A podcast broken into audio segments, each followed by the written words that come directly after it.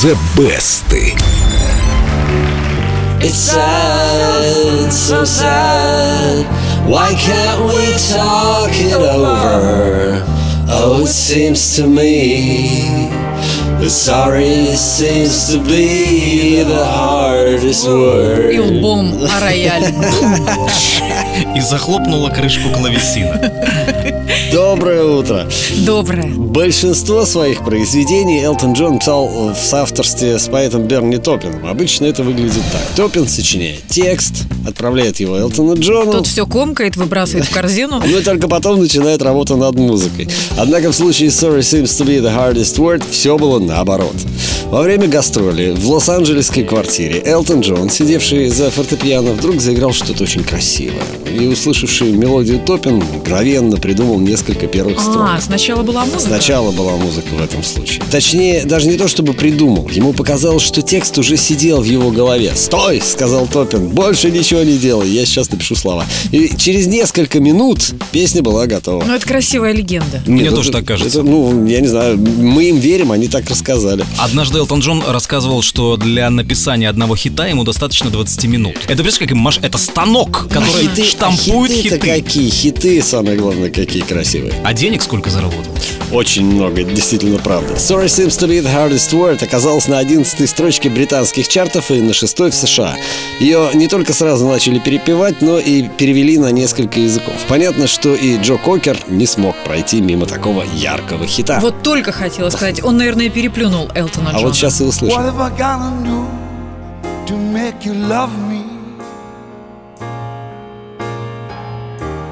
What have I gotta do? Ну, слушай, Орел, как всегда, выстрелил. Я не был ни разу на концерте маэстро Джо, но один мой знакомый, который был, когда он выступал в Кремле, сказал, что скучно. Я на мой вопрос, почему, он говорит, ну как на пластинке играть. Видишь, Пришел специально в концертный зал, чтобы послушать пластинку. Нет, там было очень красиво все, и концертные версии звучали. Вот вам повезло больше, чем мне. Потому что не в Кремле. What do I do? У песни Sorry seems to be the hardest word больше сотни кавер-версий. Кенни Джи и Ричард Маркс. Что, на саксофоне Кенни Джи выдувал? Выдувал еще как. Вместе- Боже ты мой, вместе, уймите кстати, этих людей. Выдувал на саксофоне. Это называется играть на музыкальном инструменте. Ширли Бейси и Барри Манилоу. Между прочим, Sorry Seems to be the hardest word помогла и малоизвестной певице Леони Льюис не только победить в телевизионном конкурсе молодых исполнителей, но и подписать первый в ее жизни контракт со звукозаписывающей студией. То есть благодаря песне она выиграла конкурс. Ну, одной из, в том числе и этой тоже. Вот ш- как она Как ее она рвала связки, давай послушаем. Не очень-то и рвала. Могла Как-то бы так постараться, да, кое-где? На музыкальном сленге это называется подъезжать по соседям. Да и сам Элтон Джон неоднократно записывал Sorry Seems to be the hardest word с другими музыкантами.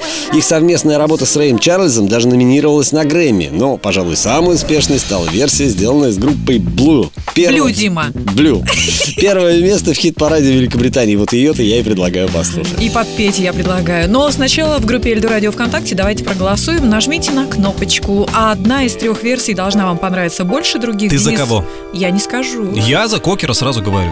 Серьезно? Да. Предатель. А Нет, я почему? за- А, я всегда любил этого толстяка с бакенбардами. Можете проголосовать за него. Итак, баннер в группе Эльду Радио ВКонтакте. The Best. Заходите, слушайте, голосуйте. Я, как всегда, за Диму.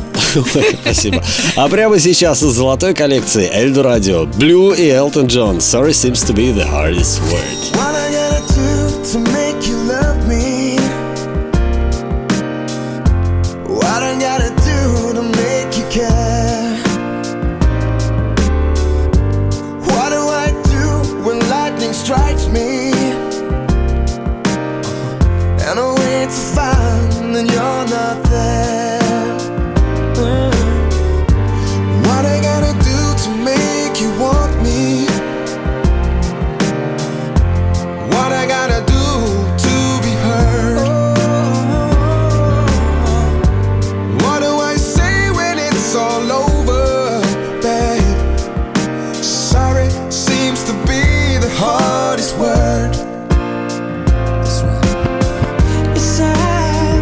so sad. It's a sad, sad situation.